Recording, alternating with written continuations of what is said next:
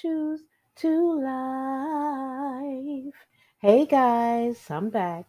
So I wanted to talk a little bit about um, the Restrict Act. The Restrict Act that starts with TikTok and may end with censorship of free expression in the United States. Is this law just about national security or is it about shutting down free speech in America? This has been boggling me and you know, so I wanted to cover what this what this bill is. And it's a bipartisan bill that was endorsed in March of 2023. It could give the federal government the power to essentially ban TikTok for US users. Called the Restrict Act, it allows the US Secretary of Commerce to broadly regulate technology produced by countries that have out of you know adversarial relationship with the US, including China. So even though it may start with TikTok, it may end with any of these social media platforms. You know, even if, say, like TikTok gets sold to United States government, it doesn't mean many of us will have what, am I saying? It, it doesn't mean that data brokers won't get a part of our our our um, information. My personal information has been compromised by me being on social media for a number of years outside of TikTok. And most of data brokers that have tracked me have come from Facebook and Instagram. So that's why I'm a little critical of what they're doing because this Restrict Act, which means restricting the emergence of security threats, um, you know, I, I really, I really feel like TikTok is being the a the gateway to them, like taking away our freedom. There's so many content content creators, myself included, who use social media to do podcasts and to, you know, do shows about a number of subjects, and we could be limited. Now, I think the United States government has some valid concerns.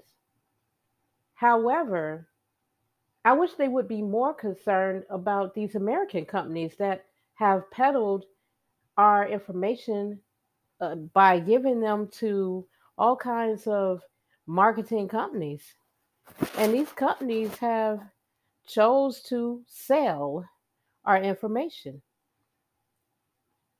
I have on my my computer, I have a VPN and I also have a lot of protection from um, you know these these uh, data brokers, right? And every day I see, or every other day I see like an update saying um, your information is on this site, take it off, and that type of thing. So the American companies are the ones that have my information. And to be honest, the government probably has and is already you know, spying on Americans. I, am not I'm I'm not um being paranoid. I just it's just reality of how we have technology and and and specifically Facebook. Over the weekend, a lot of people were, you know, getting upset saying, Hey, I'm just gonna get rid of TikTok. If they get rid of TikTok, I'm getting rid of, you know, Facebook and Instagram personally, I, I'm not a fan of Instagram at all. And Instagram have changed a lot of their um, ways that you engage with the content. So you will have to do more to even be verified on there. And I only visit it occasionally. I'm not a big fan of Instagram. It's just kind of blah. And Facebook is even worse. I only go on Facebook a couple hours and not even like I used to. I used to be on Facebook all the time, but it's not the same. At least when I've been on TikTok, I haven't had people come at me in the same way, but maybe my algorithm is different on TikTok. It's pretty much content creators, history, all the things that I love, and it's all clean material um, that I appreciate. But we gonna see what they do. Is this restrict act something that is to help or hinder Americans' ability to freely speak and create content? And you know, free speech is so important to me. I, I, I in college I did a whole paper about, you know, how the media creates a narrative. And I think it is good that TikTok is the example because now people who wouldn't normally be um, concerned about, you know, censorship freedom of speech, and government control and power of the government are now coming together.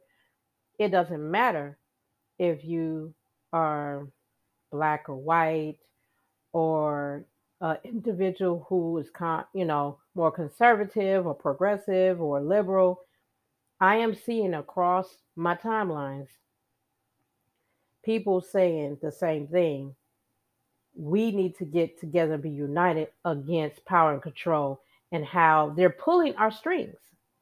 And some people are like, oh, they're not pulling our strings. You know, I, I've seen some people on Facebook. It's like, oh, it's not all that. I don't even go to TikTok. Ain't nothing but like videos. No, it's not. It's not kids dancing.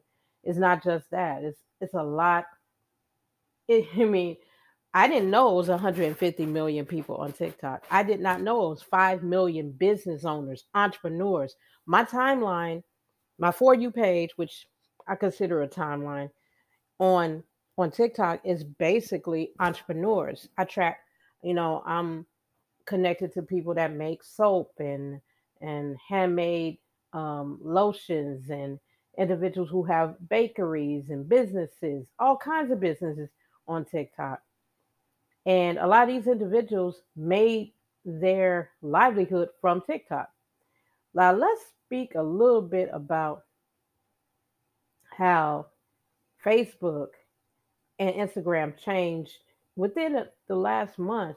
There's been a lot going on with Facebook. They, they let go a lot of staff and they got 9,000 more employees that are going to be let go. There's also uh, something weird going on with with them where now they're telling people you can't make money from your reels and eventually it, it, their product whatever their product was over a decade ago has not kept up with the times it's just the same thing and i see why a lot of young people do not stay on facebook because it's the same thing people posting pictures of their kids um, you know the same thing that it's been you know for the last couple of years. And I've been on Facebook for quite a while, so I should know. And the only reason why I went to TikTok back, I said, you know, like a year and a half ago, was because I don't know. Oh, I went because I was listening to music by uh, D Nice. He's a DJ. And at that time, everybody was like, oh, you got to go to Instagram. You go to Instagram. Go to the live. Go to this live. I'm like, what is this? Like, and he he had some great music and it did really help us during the pandemic a lot of people were you know at home alone and listening to his music really got us in a vibe i really didn't use instagram for nothing else. I might have posted a few things on there but nothing big. And i got rid of my twitter because twitter got too toxic for me. People got a little out of hand in pocket so i don't mess with twitter at all.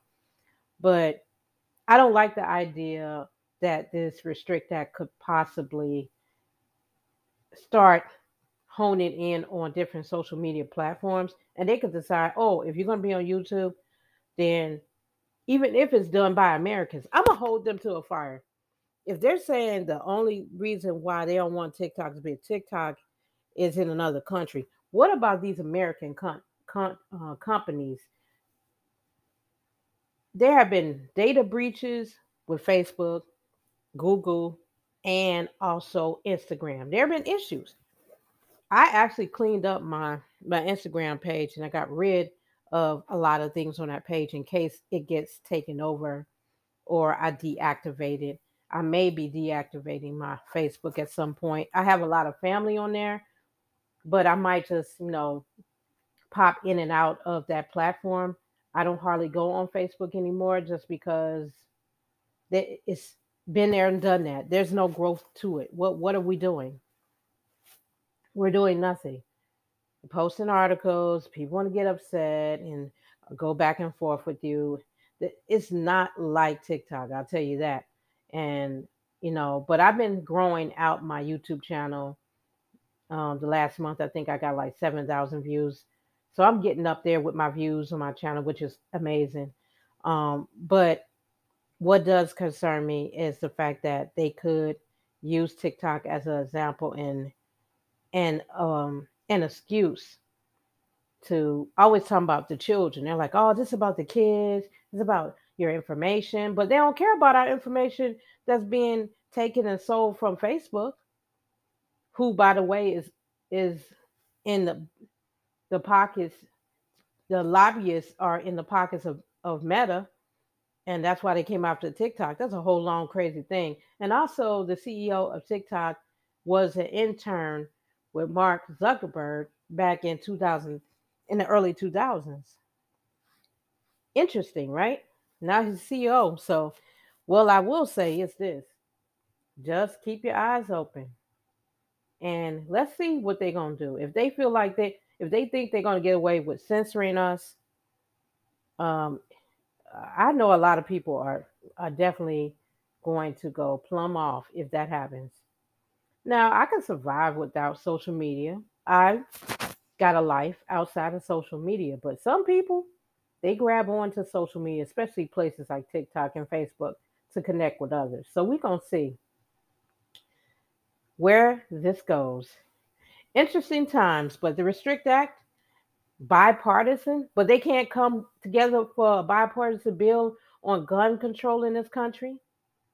They can't they they can't come up with reasons to all these other issues we have in America that you know they bipartisan they wouldn't do anything else except for get rid of TikTok. That is very interesting. My mind is blown. I said, "Wow, they came together and did that, but they can't do this." interesting. This is also probably going to push people in different directions politically. We will see where it goes. You know, I'll keep my ear to the to the floor and and I will definitely try to give you some updates on my thoughts. But that's it for now. I will talk to you beautiful people later. Have a great week. Be well and stay true to yourself. It's the only thing that matters these days. Don't be fake, be you, and be true. Peace.